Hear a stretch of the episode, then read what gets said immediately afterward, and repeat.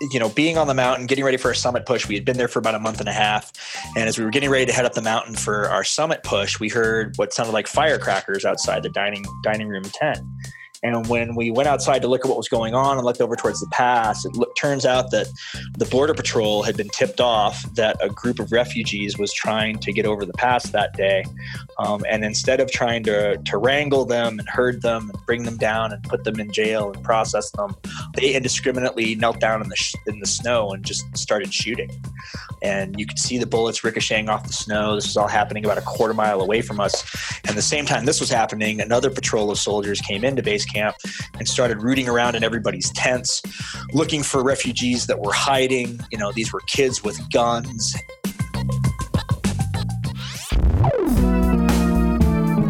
Podcasting from Boulder, Colorado. This is the Baby Got Backstory podcast, where we dive into the story behind the story of today's most inspiring storytellers, creators, and entrepreneurs. I like big backstories, and I cannot lie. I am your host, Mark Gutman. So what does a wheezy, asthmatic kid born to immigrant parents have to do with human rights in Tibet, climbing the world's highest peaks, and managing the nation's largest outdoor recreation industry office? Well, in the story of Luis Benitez, everything. I'm Mark Gutman, and on today's episode of Baby Got Backstory, how a young boy with asthma conquered the mountains and realized his dream, only to realize he had a higher calling that took him on a windy road to Tibet, meeting the Dalai Lama and working for the governor of Colorado. We are back! And I am so excited to be back with another season of Baby Got Backstory. As you may have noticed, we've been on hiatus, which is a fancy way of saying that life and holidays and snow gets in the way of interviews and editing and all the other things that go into producing this podcast. And I also may or may not have performed a comedy set at Caroline's on Broadway, and that's what happens when you interview a stand-up comedian on season one of your show.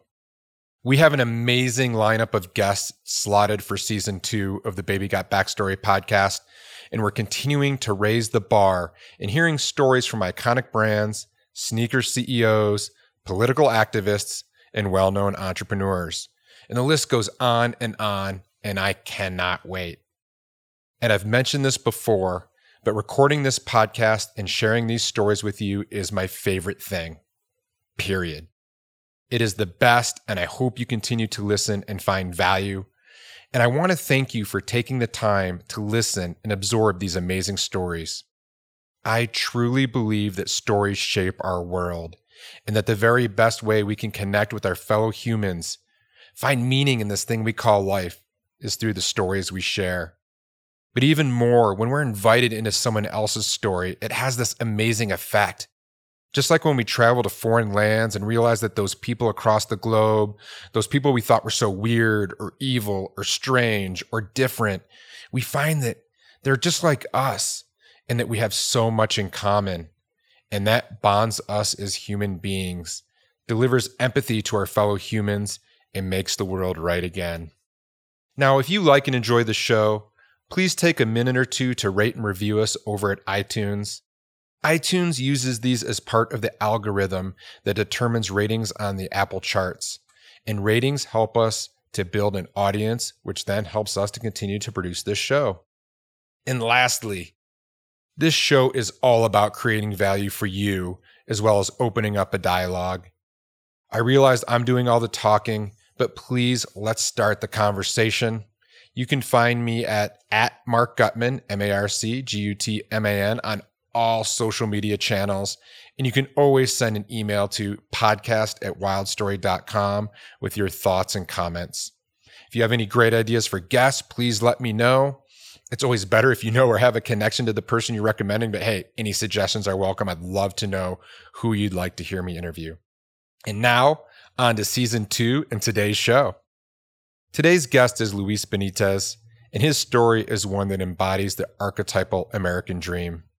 An underdog kid from an Ecuadorian immigrant who overcomes physical adversity to become one of the top big mountain guides in the world, only to have an international incident take him on a different path. And Luis is very modest, but don't let that fool you. As you'll hear, in twenty fifteen, he was tapped by Governor John Hickenlooper to head up the Outdoor Recreation Industry Office for the state of Colorado. He's in charge of sixty billion dollars worth of industry here in Colorado. Yes, sixty billion dollars and over five hundred thousand jobs. And by the way, Governor John Hickenlooper, our beloved ex-governor here in Colorado as of the last election cycle, has just announced that he's going to run for president of the United States. And Luis was asked by Hickenlooper to be the first speaker at his inaugural presidential campaign rally. That shows the level of respect and admiration the presidential hopeful has for Luis Benitez. Luis, maybe you can help us get him on the show. And Luis's story is a true hero's journey. He follows the archetypal hero's journey pattern where he has his ordinary world and he's called to adventure. But like most heroes, he wants to refuse that call. It's not for him. But then he has a meeting with a mentor that pulls him into the fray, and he crosses into the threshold. As he crosses into the threshold, he has to go and meet some big obstacles. And as he comes back to his road for redemption, he comes back to the new world, a changed man. It almost follows that hero's journey to a T. In our conversation today weaves delightfully from the hierarchy of mountain guides, international human rights incidents in Tibet, conversations with the Dalai Lama, insights on the deep connection between the outdoor recreation industry and politics. And I hope you enjoy it as much as I did.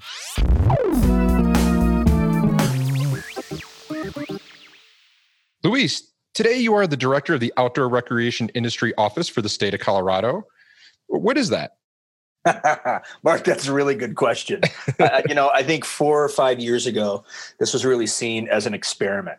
You know, like you look at any other economy in a state, agriculture, aerospace, advanced manufacturing.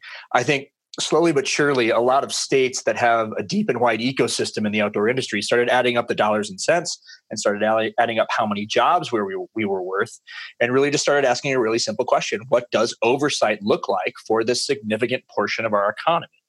So that was really the core of the idea and the experiment. How do you keep that economy strong? But through a bit of exploration with other states that were creating the role kind of at the same time, we just kind of all started asking ourselves, well, it can't just be about economic development. We also need to think about conservation and stewardship and the natural resources that are the backbone of that economic ecosystem.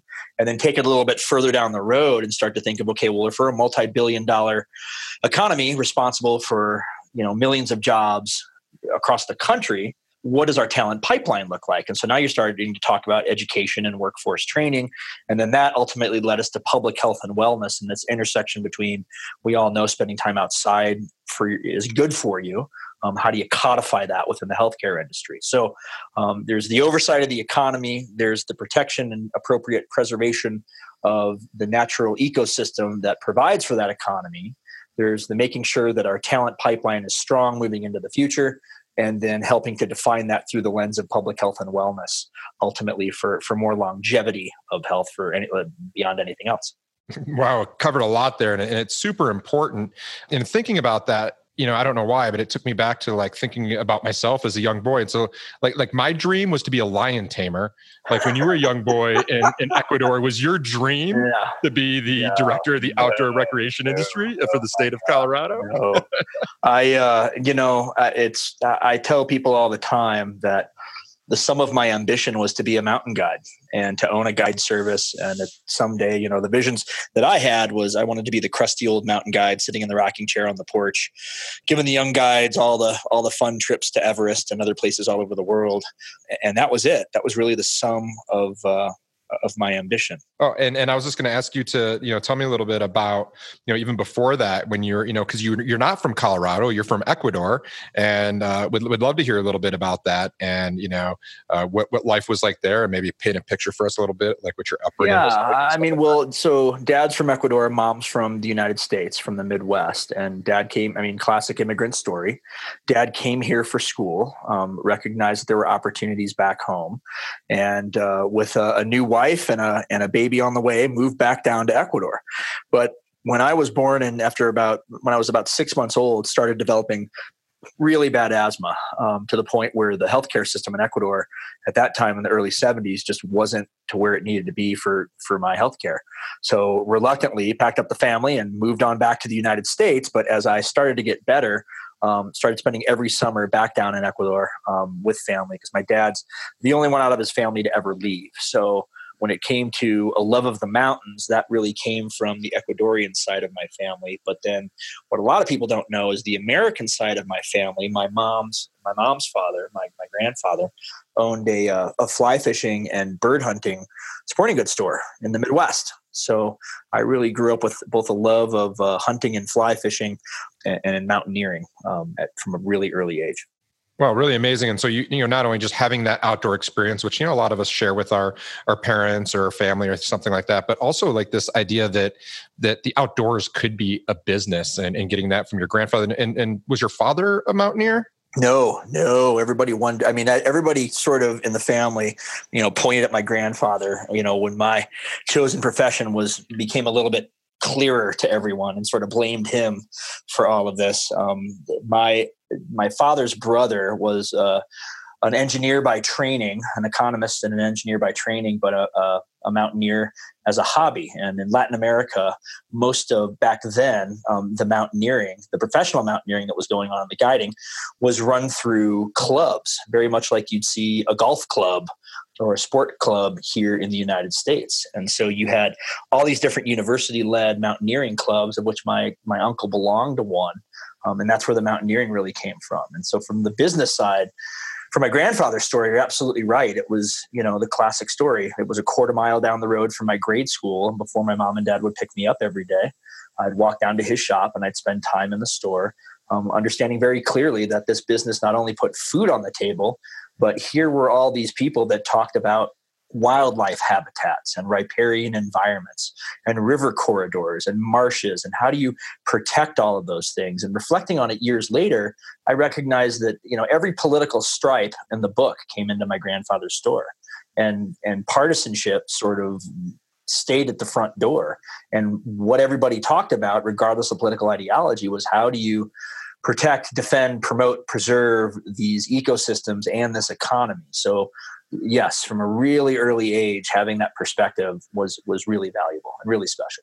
So when did you really get that bug to to go, you know, mountaineering and, and going after some of the big stuff? I mean, I you know, do you have a memory of, of when oh, that yeah. was? Very, very clearly. So I, being a sick little kid, I, I couldn't really go outside all that much. And um, my dad had a collection of National Geographic magazines. And because I couldn't really spend a lot of time outside, just really became a voracious reader. And I re- remember at um, nine years old, coming across the nineteen sixty-three, gosh, what was it? I think it was the September edition of National Geographic. And there was an article in there about the first American team to climb Everest um, in the spring of sixty-three. And it talked about how Jim Whitaker, the first American to climb Everest um, with Norbu Sherpa, um, also had really bad asthma and allergies. And I I clearly remember sitting in my bed and, like, one of those classic cartoon light bulb moments. Um, this guy has what I have. This is what I'm supposed to do. I'm supposed to be a mountain guide, because it talked about him being a guide on Mount Rainier. And then it turned, talked about him being the first C E O of R E I um, back when it was a co-op in Seattle. This is what I'm supposed to do. That That's a shop like my grandfather's store. This guy has what I have. So that's that's it. Like that's Because I, at that time, I already thought I was going to take over my grandfather's shop. But I remember dragging that magazine into my parents' bedroom, pointing to the picture of Jim Whitaker and saying, this guy has what I have. This is this is exactly what I want to do. I want to be a mountain guide. I want to climb Mount Everest. And, you know, when it, it's a wheezy half half Ecuadorian, half Midwestern kid um, says something like that, you know, the parent just kind of pats you on the head and says, that's nice, dear. It's like saying I want to be an astronaut when I grow up. But I uh, I never really let go of it. I never let go of the idea or the dream. And it, it sort of followed me all the way through school until it was really clear that I didn't have much of a choice, that I needed to get out there and, and see what I could do. Oh, that's incredible. And, you know, we had Chris Warner uh, on the, the show recently, who I know you know. Yeah. And uh, it's really interesting. Like, he cites books and reading in these big adventure books. And I wish I could remember the name of the Probably for him, I think it was Annapurna, the story about the first Italian team climbing the first eight thousand meter peak. I think I remember him saying that was a big inspiration for him. Yeah, it was that. And there was also some, like, just some literature, right, of like adventurers and yeah. swashbucklers and things like that, that he really bought into. And just like thinking of the power of, of these stories, right, that we locate ourselves in and say, like, you know, that's like me, you know, I, I can be like that person, and how influential they are. I just think that's amazing that, you know, for the both of you, and kind of that really set you both and gave you that confidence that you could, that, hey, this is possible. Like this, this might happen. Yeah. And, and I think the the industry from a business perspective, I think that's what we're known for, it being incredibly adaptive and incredibly innovative. And I think that comes from, you know, when it starts to rain or snow, you don't stand outside and get hypothermic. You put on layers, you move around, you adopt, you evolve.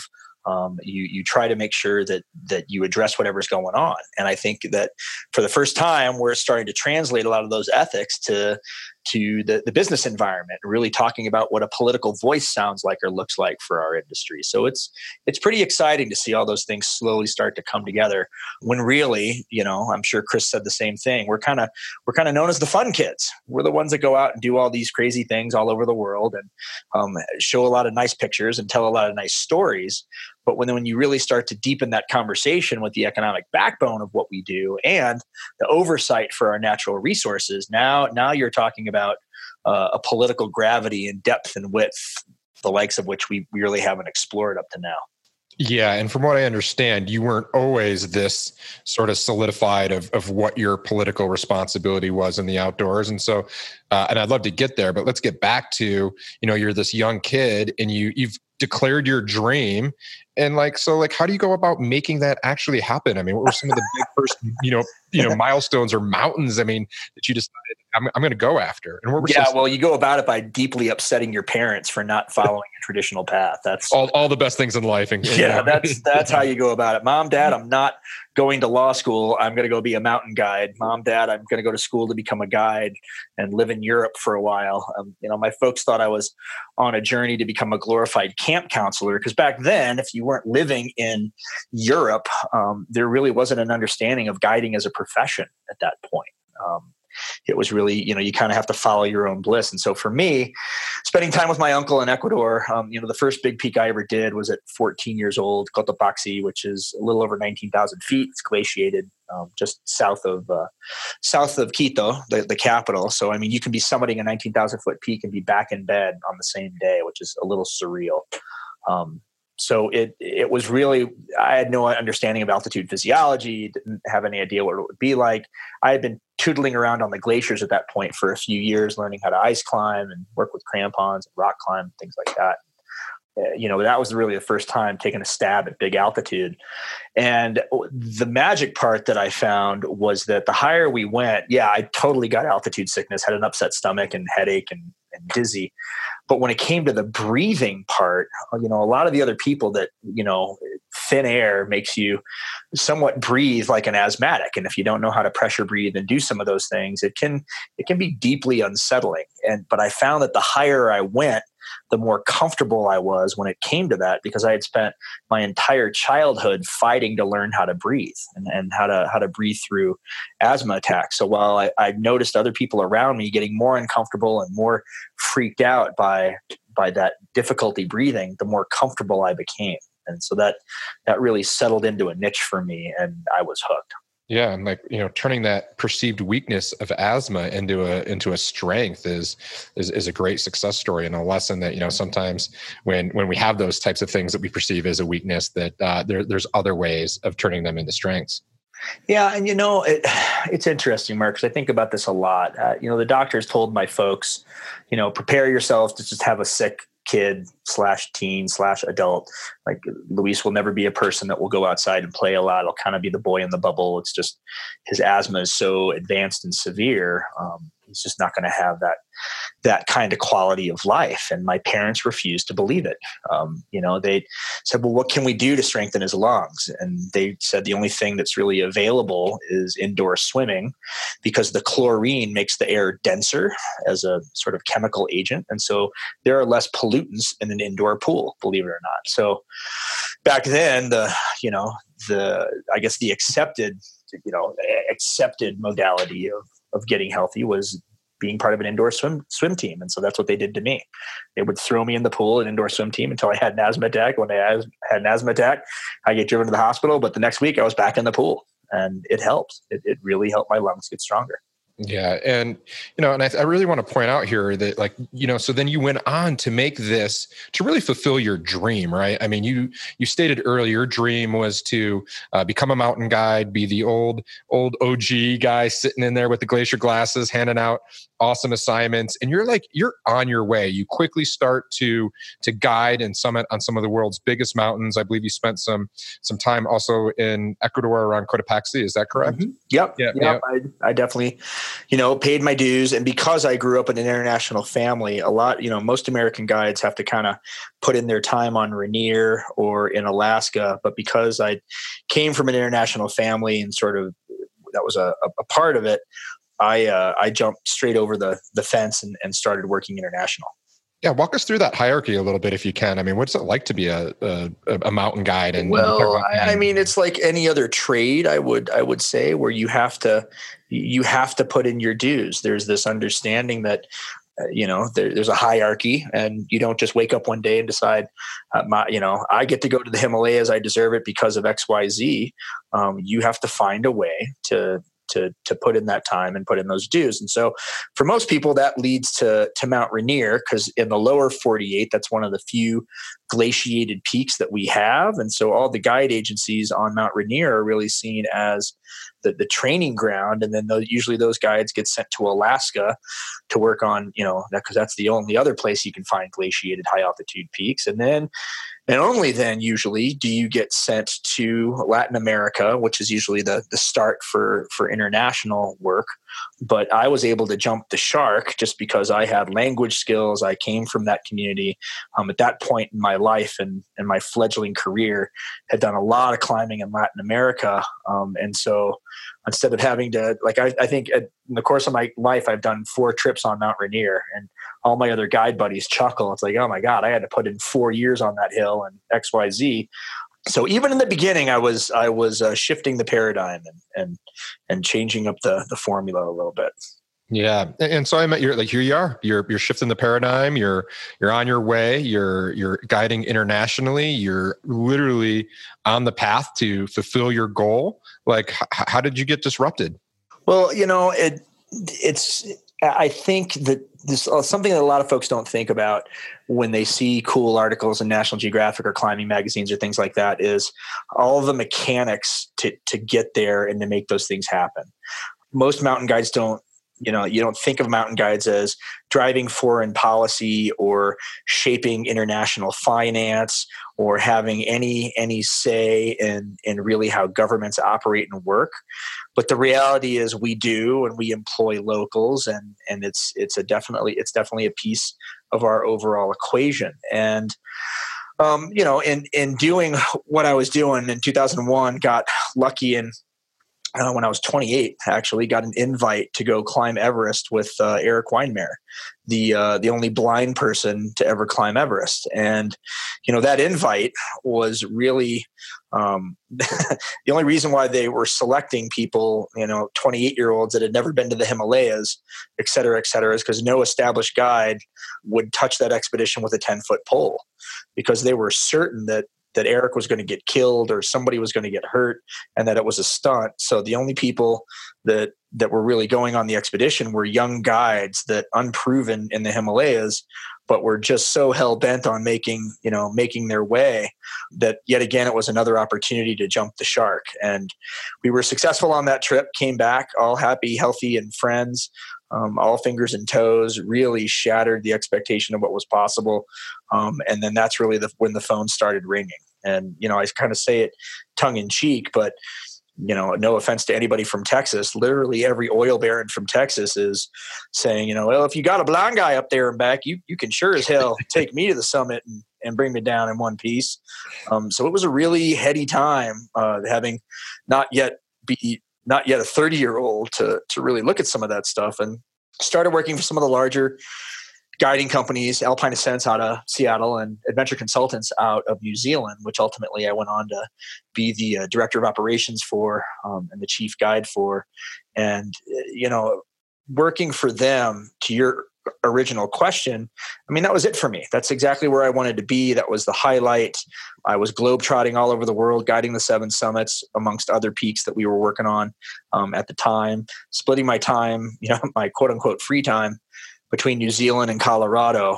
And then in two thousand six, I was on an expedition on Cho Oyu in Tibet. And Cho Oyu is a mountain that sits on the border between Tibet and Nepal, and there's a low pass called the Neng Pala that Tibetan refugees utilize to leave Tibet, cross through Nepal, and get to Dharamsala, India, where the Dalai Lama and the Tibetan government in exile, exile reside. And, you know, you know refugees utilize the pass going back and forth, and, and you see groups of them um, crossing every once in a while. In the back of your head, you know, okay, that pass is at eighteen thousand feet. These refugees clearly don't have technical equipment or the right clothing, but they are risking everything to get out of Tibet, get through Nepal, and get to India, because that's where their spiritual leader and their government, that's where it all is. And you know this conceptually in the back of your head. And and I think at this point in my career, wherever I went, I was kind of all, you always have to be aware of the political scenarios and what's going on from a policy perspective, and, and what wheels need to be greased and how all that works just to make the machine happen to run an expedition. But that expedition really, to your question, um, just changed the trajectory of me, my life personally and professionally.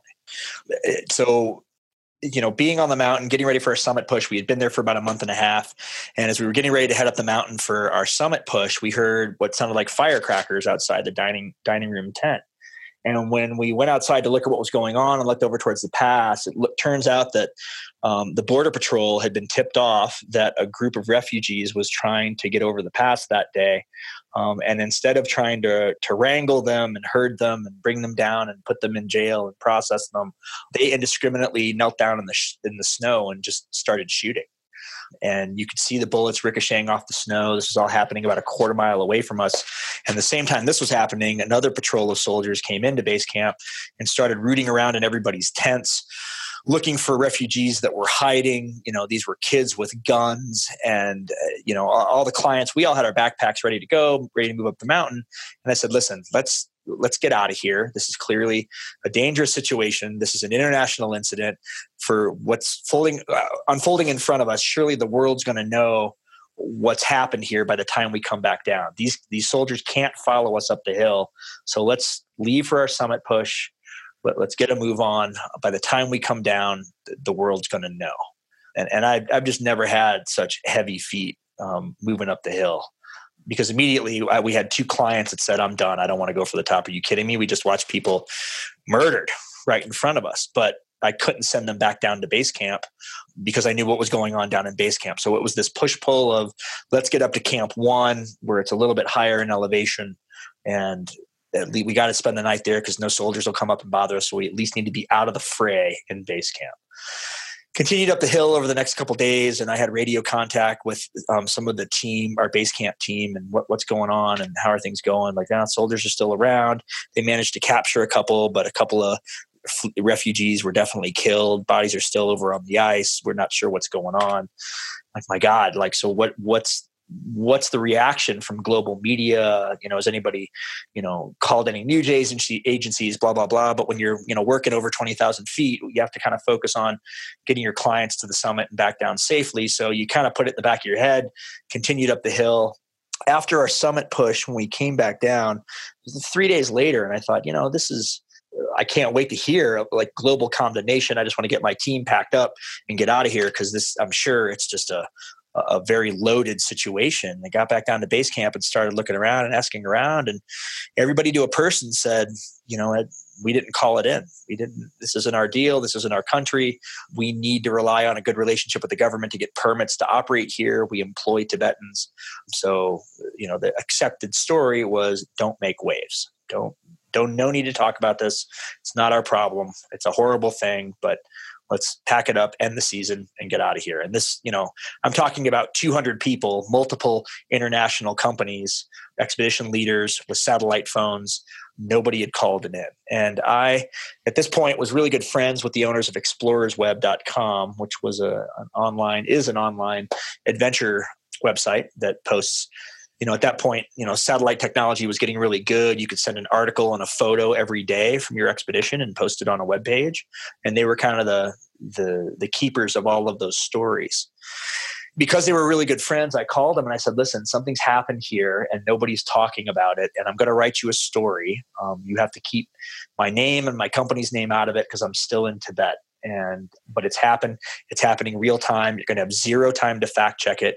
You're going to have to put it up and you're just going to have to trust me. And to this day, I will always credit Tom and Tina Sorge for, for doing that and believing in me and believing in the story and putting it up, and all hell broke loose. Um, word got back to the, the Chinese government that, that I, uh, had broken the story, and they were all over base camp trying to confiscate satellite phones and really shape the narrative, because you know the only way to shape the narrative at this point was to keep it quiet. But we were all at this point moving back to Kathmandu, traveling overland, trying to get out of the country, trying to leave, and it was it was really clear that for me speaking up right there at the beginning of this incident, I had set myself apart from the rest of my community.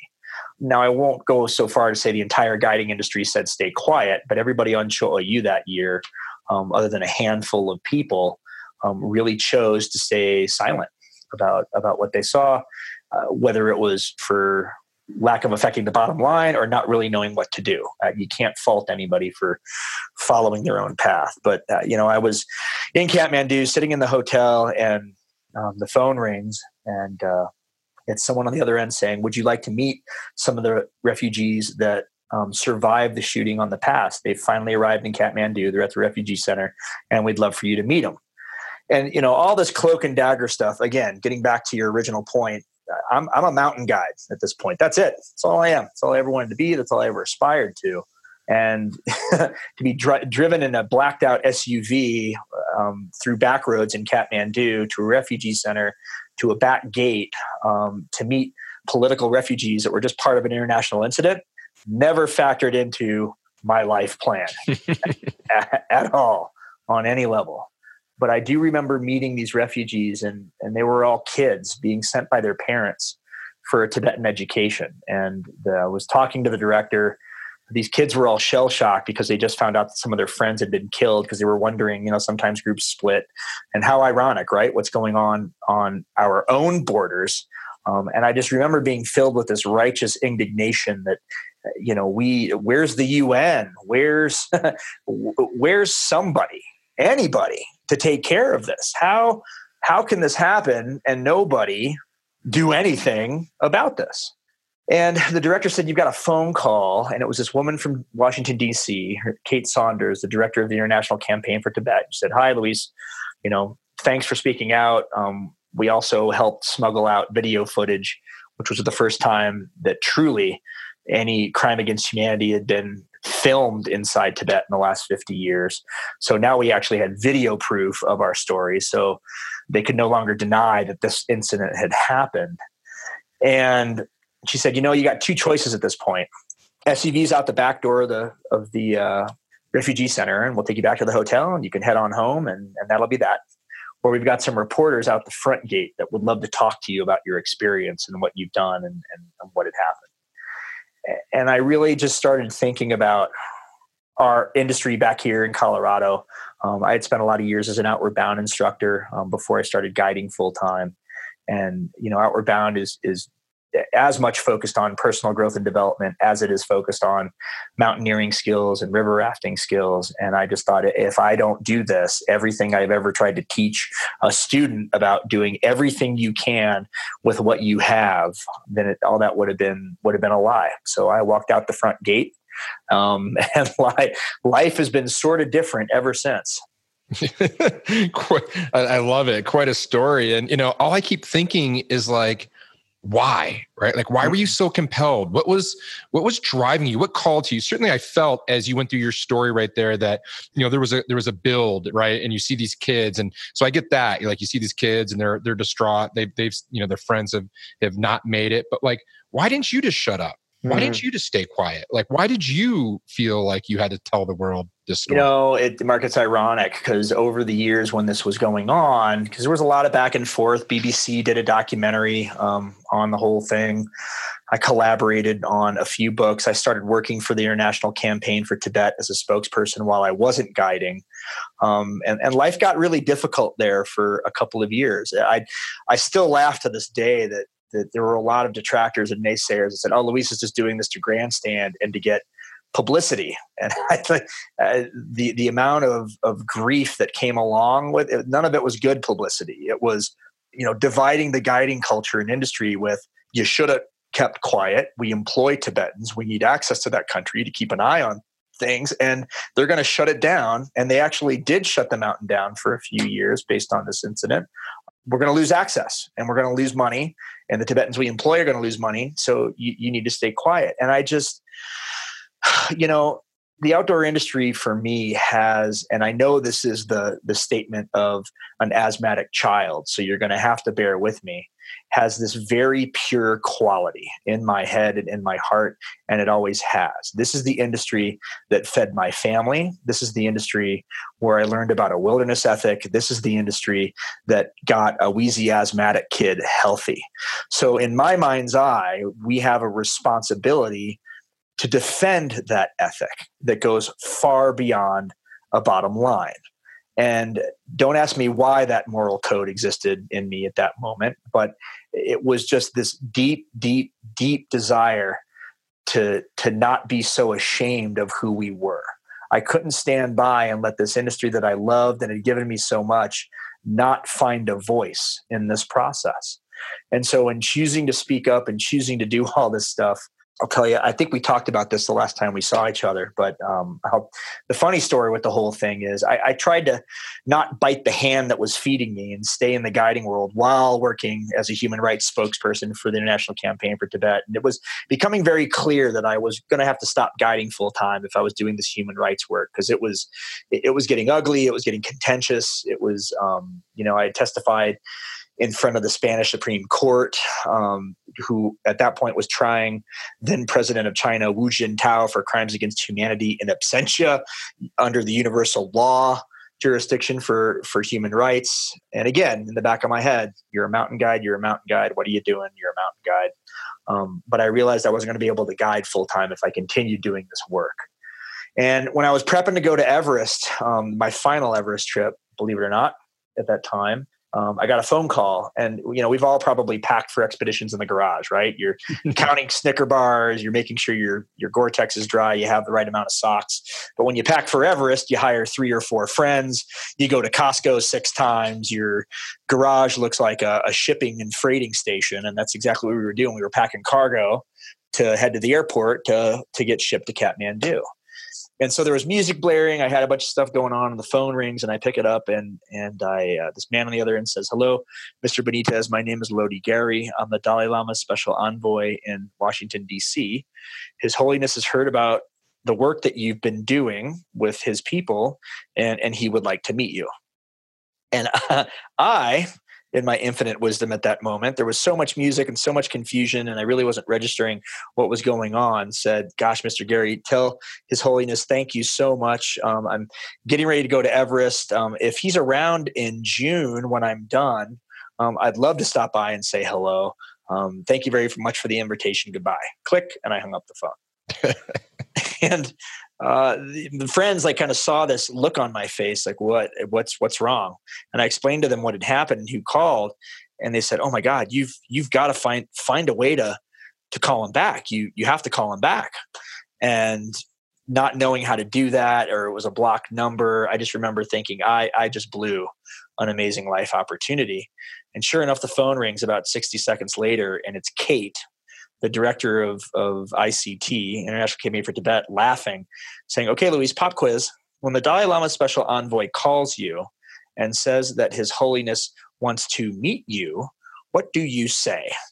So I got chastised pretty good, um, backpedaled furiously, and uh, ended up going to Dharamsala to spend some time with uh, the Dalai Lama before that Everest trip. And the difference, I thought it was going to be like a five minute meet and greet where you get to wave and you get to say hello, shake a hand. Um, there were going to be a bunch of other people there, and it was, I was going to be one in a long receiving line of many. And that's actually what I was told to expect. Due to scheduling snafus with a bunch of other people that were supposed to be there that day, it was myself, an interpreter, the Dalai Lama, and a couple of folks from the International Campaign for Tibet. And what was supposed to be a fifteen-minute meet and greet turned into a forty-five-minute conversation about culture and community. And I remember being audacious enough to actually complain about the loss of my career, saying, I'm losing work. I can't work as a mountain guide. This, you know, working for the on behalf of the Tibetan people has been incredibly difficult for me. I had the audacity to complain to a living God. He, in his infinite wisdom, just sat back and laughed and basically said, yeah, Luis, I'd love to be um, still living in the Potala Palace in Tibet and be my people's spiritual and temporal leader. But instead, I'm in a government in exile in a different country um, and a political refugee. So basically, kid, you can't always get what you want.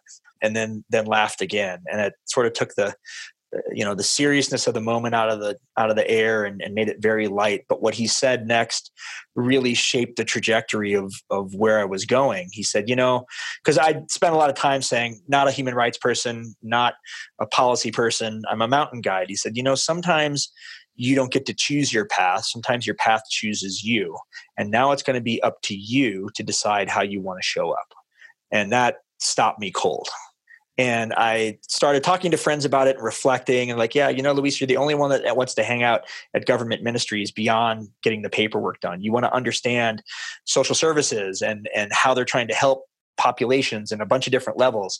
And you're one of the few people that have refused to pay bribes at the border to get gear across, to get things moving. And, you know, you, you have this different take and you're the only one that carries The Economist magazine in a Ziploc, other than Chris Warner, I might say. Chris actually did. You're the only one that'll carry an Economist magazine in a Ziploc from camp to camp when we're all reading uh, crappy romance novels. So don't say you're not capable of doing this because it's very much a part of your world. And, and that's really when I understood that I was no longer just a mountain guide. This was a part of my reality and a part of my future. And, and it was up to me how to how to figure out how to connect the dots.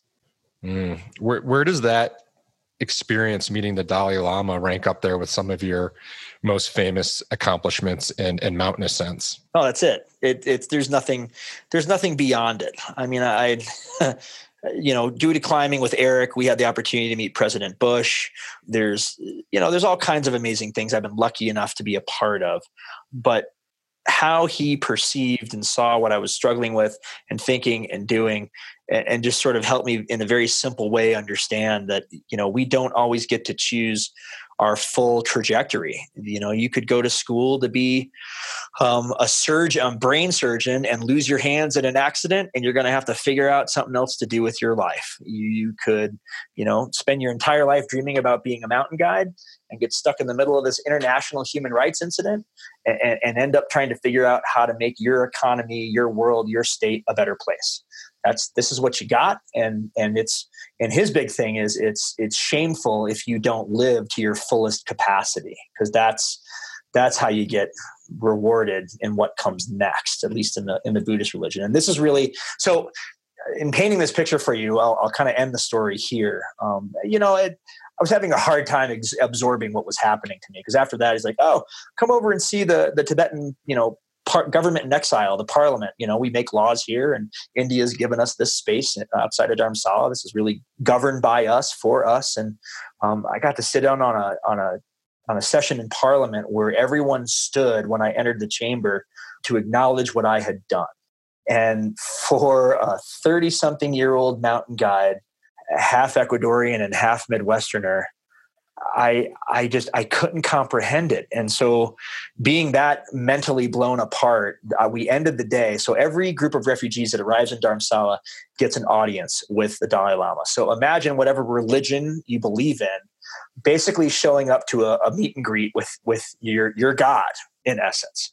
And these are people that have risked their lives to get to Dharamsala, and they are just beside themselves with emotion. I thought, well, he's going to be gracious. He's going to welcome them, and, and that's going to be that. And it's going to be a very touching moment, and that's it.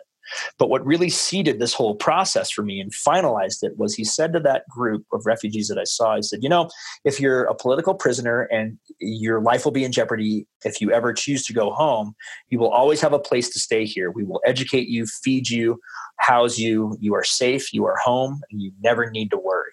And you could just hear this big sigh of relief in the room. But then he said, and if you feel like you can be here, get a Tibetan education, get what you came here for, find that recentering place of peace and balance in your life. Once that's done, I need you to go right back to the village that you came from and help educate others. I just, uh, you could see the looks on people's faces like, sure, of course. You asked me to do that? No problem. So he literally took this as, if you're in danger, you can stay the whole time. If not, you now have a responsibility with what you're going to get here to bring it back in harm's way and pay it forward, regardless of how uncomfortable that would be. And that to me was absolutely the most amazing thing I had ever seen. And that's really when I knew that it it doesn't didn't matter how uncomfortable this journey was for me or how weird it was going to get or how disjointed. I had no choice. I had to lean into this process and figure out how I could take this and, and make it better, not only for my life, but for the economy and the, the community that I believed in and loved so much. Yeah. And like if this was a Hollywood movie right now, this is where we'd end it, the crescendo, we'd have applause. Like the whole, like the whole next kind of popcorn's done. That's right. I mean, that's the story, right? Yeah. I mean, that's, but the whole next journey for you really, you know, this just propels you. Like you said, you're leaning into like, wait a second, I am an advocate. I am, you know, here to do something bigger. I, I do have to have a voice. And so, you know, what I've also kind of gathered is, you know, you have a lot of duality in your life, right? You have this like dual, dual citizenship, dual, uh, Uh, parent, parental background. You have like this this dual interest in mountaineering and, and economics and politics. Uh, you have dual uh, homes in a way where you're always off either in far off lands or in Colorado. And at some point, this duality brings you back to Colorado to continue your mission. Yeah, yeah. I, you know, it's funny. And I think we know a lot of Coloradans that say this, like, I tried to leave. I, I tried two or three times and, and something always brought me back. And, and for me, it, it definitely, um, you know, there were a couple of things, you know, the, the, the bigger thing, ironically enough, working for Outward Bound here for about a decade. And at the time, before he was our senator, he was the executive director of Outward Bound, Mark Udall. So even working with Mark, I saw this deep connection between the outdoor industry and politics that sort of got my ears up and had me paying attention to what was going on. And right about the time I was thinking about leaving guiding full time, Outward Bound Professional, which is, think of um, executive level leadership development with, you know, Fortune five hundred executives, but using Outward Bound methodology, they were looking for a director for the Rocky Mountain region. So I, you know, I, I started my journey safely in the arms of Outward Bound, and at a most the most vulnerable time in my life, personally and professionally, I, I, I was able to come right back into the arms of Outward Bound and continue to grow.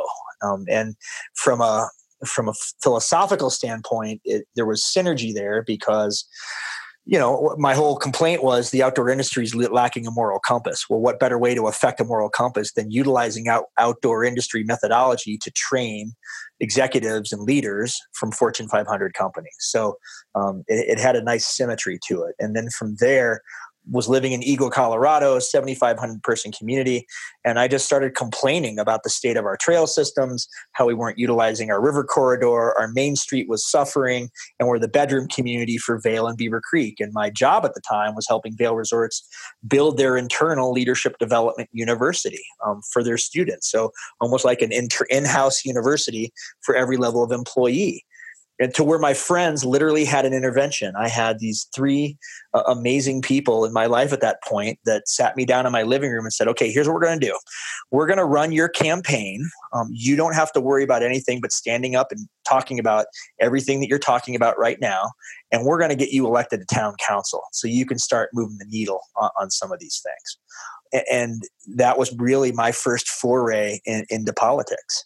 Got elected, was serving on town council, and was seriously considering making a run for mayor uh, when the governor called and asked me to do this job about four years ago. Yeah. And so, and that's like such a, like a huge jump though, right? You know, the, the kind of, the progression is, ah, you do town c- council, maybe you do mayor of a small town, maybe you kind of, you work your way through, but all of a sudden our great governor, who I'm sad to say is sort of on his way out because uh, he served his terms, but uh, uh, John Hickenlooper calls you. I mean, what's that call like? I mean, do you already have a relationship with him? It's yet another surreal moment in my life. Um, so that's probably another one I can point to right up there with meeting the Dalai Lama. So I knew him through a couple of different things, um, initiatives with Outward Bound that he was a part of, um, regarding wilderness education and and just sort of the environment overall. Uh, but the director of the Office of Economic Development and International Trade used to be the general counsel for Vail Resorts, Fiona Arnold. And I knew Fiona from working with Vail Resorts very well. And so when the governor started conceptualizing this role and talking to Fiona about where should it live and who should do it, Um, I, I tell people all the time, like literally, you know, because Fiona and I would talk on, you know, chat on Facebook and blah, blah, blah, and stay connected. Fiona literally sent me a, fa- a message on Facebook Messenger. Hey, we're thinking of this thing. Do you know anybody? What are you thinking? And I remember messaging back, you know, well, I'm happy to help you shape the role and talk about what it should or shouldn't be. And so Fiona and I kind of did a little back and forth about, well, I think we should have a hiring panel, an advisory group, that, and it can't be a Politico because, you know, in our state, you know, a lot of the modalities of recreation, we've got serious athletes here that represent these economies, and they'll smell a, they'll smell a fake a mile away. And Fiona's like, yeah, yeah, good. Yeah, well, okay. Come, why don't you come on down? And we'll talk to the governor about all this. And so I realized now that she was sort of ironing out the proposal with me, and then kind of pushed me in front of the governor and said, you know, here's, here's Luis's idea. Um, and I pitched it to the governor, and it literally, the guy's like, that's great. Fiona thinks you're great. I think this sounds great. Everything that you're doing in Eagle is amazing. When, when can you start? Like, I, what? Ooh. Hang on a second. I thought we were going to do a hiring panel. Like, no, I think if we're going to do this, you need to be the first director. And that's the magic of John Hickenlooper, um, his ability to pull in private sector folks into the public arena for the betterment of, of a state and frankly for a country. And so in him and in that philosophy and in that request, I saw a lot of the things that I wanted to fix, both personally and professionally, with our industry. And so I will forever be grateful um, to Governor Hickenlooper for the opportunity. He's one of the few people, if he said, walk, walk through that, you know, jump off that ledge, walk through that window, I, I would not even think twice to follow him. Yeah, I can't even imagine. We love him here in Colorado. I'm hoping he makes a run for president uh, at some point. We'll here. We'll see. Yeah, and I'm sure you have some some insight there, or maybe you don't. But um, you know, what's hard about being the director of the Outdoor Recreation Industry Office? Uh, you know, I, I think it's trying to break, bust down silos. I think that's the biggest challenge right now, where it's the modalities of recreation that don't often talk or get along. You know, I think that's that's a big challenge. But it's also understanding how to take care of our natural resources, both from a fiscal perspective and a sweat equity perspective. Those things are challenging.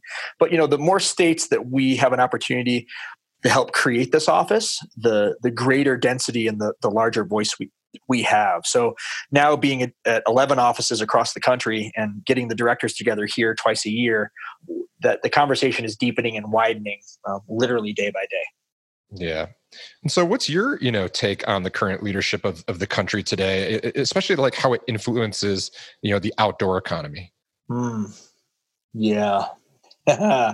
You know, I think there's a bunch of different angles that you can, you can look at for this, be it through the Department of the Interior, be it through, um, you know, land agencies having incredibly hobbled budgets like the Forest Service and B L M, um, the conversation with the energy industry when it comes to the extractive industries, you know, versus some of the renewable energy industries.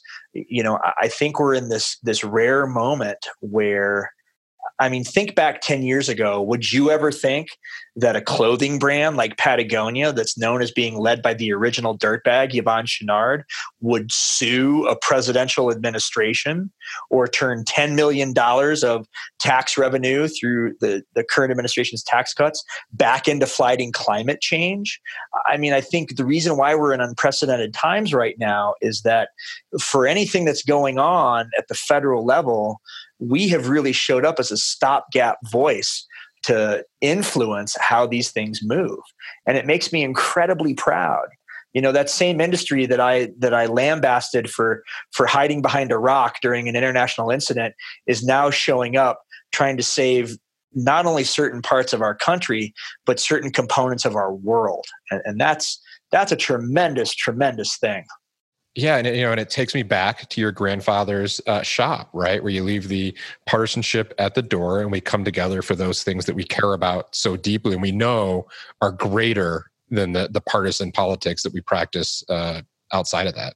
Yeah, I, and you know, there's a lot of, of talk of you know a Teddy Roosevelt moment, and I, I would always joke with Governor Hickenlooper that he truly is the embodiment, you know, of understanding how business and the outdoors intersect um, to really create a robust economy and a healthy population.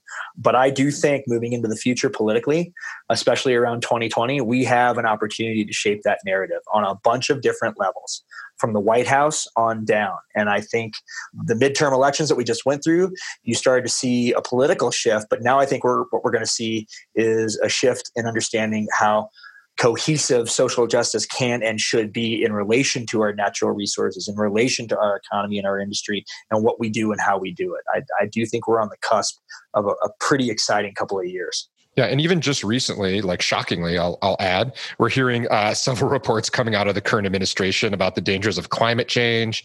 Like, how, how do you think this is going to affect Colorado, the nation, the globe, uh, a lot of these issues that you've just been talking about? Well, you know, the sure, you know, the, the scientists released a report out of the White House saying, you know, if we don't address climate change, it's going to affect everything from our economy to our sovereign safety um, from a military standpoint.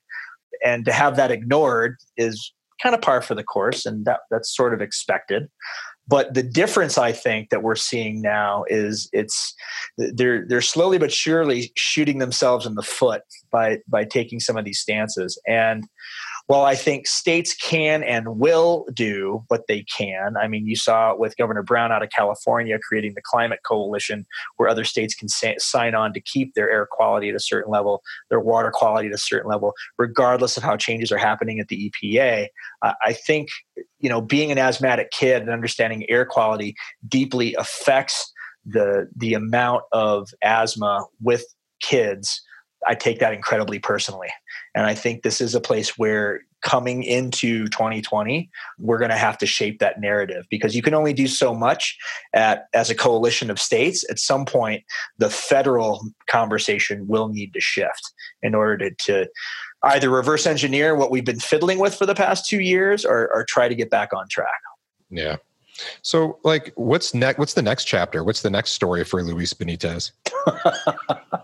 I, I tell people all the time, I'm going to go be a coconut farmer in Fiji. That sounds really, really great.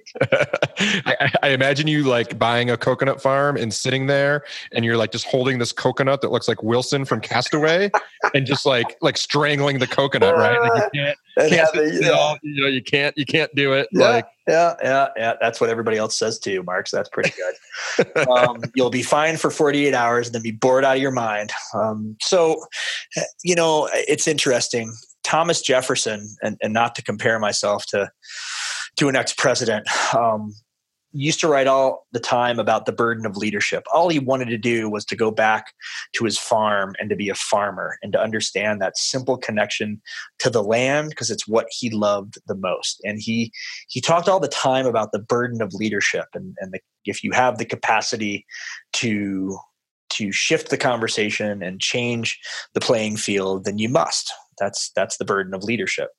And I'm finding less for me, but more for all of us in the industry. You know, there's not one of us that wouldn't prefer, you know, endless ski days, surf days, bike days, climbing days, expeditions, back to back to back to back, over and over and over again, um, with a little bit of time to come home and wash your socks and and celebrate and and be at peace with the world. We are not in an era right now where we have that luxury. And so for me, whether it's continuing in this role or finding something else, I guarantee that maintaining a watchful eye over who we are in this capacity and what we do will continue to be a large part of my life's work. Mm. Well, I certainly hope so. So a question we ask everyone, Luis, at the uh, end of our show, if, you know, what would the twenty-year-old you say if you ran into me? Oh God, that's good. oh my God, what the hell happened? Um, you know, I, I God, that's, that's really good. I, I think he would say, he would ask, did you have fun? And, and I would say, oh yeah. Um, was it hard? And I would have to answer incredibly. And then the last thing would be, was it worth it? And I would say, without a doubt. So I, I try to remember those three questions. Um, but it's interesting to hear you put that into the context of a twenty-year-old me. Are you having fun? You know, and it, was it hard? Because if it's not hard enough, I don't think you're trying, really. That's a personal ethic. And was it worth it? And the answer for me is a yes across the board.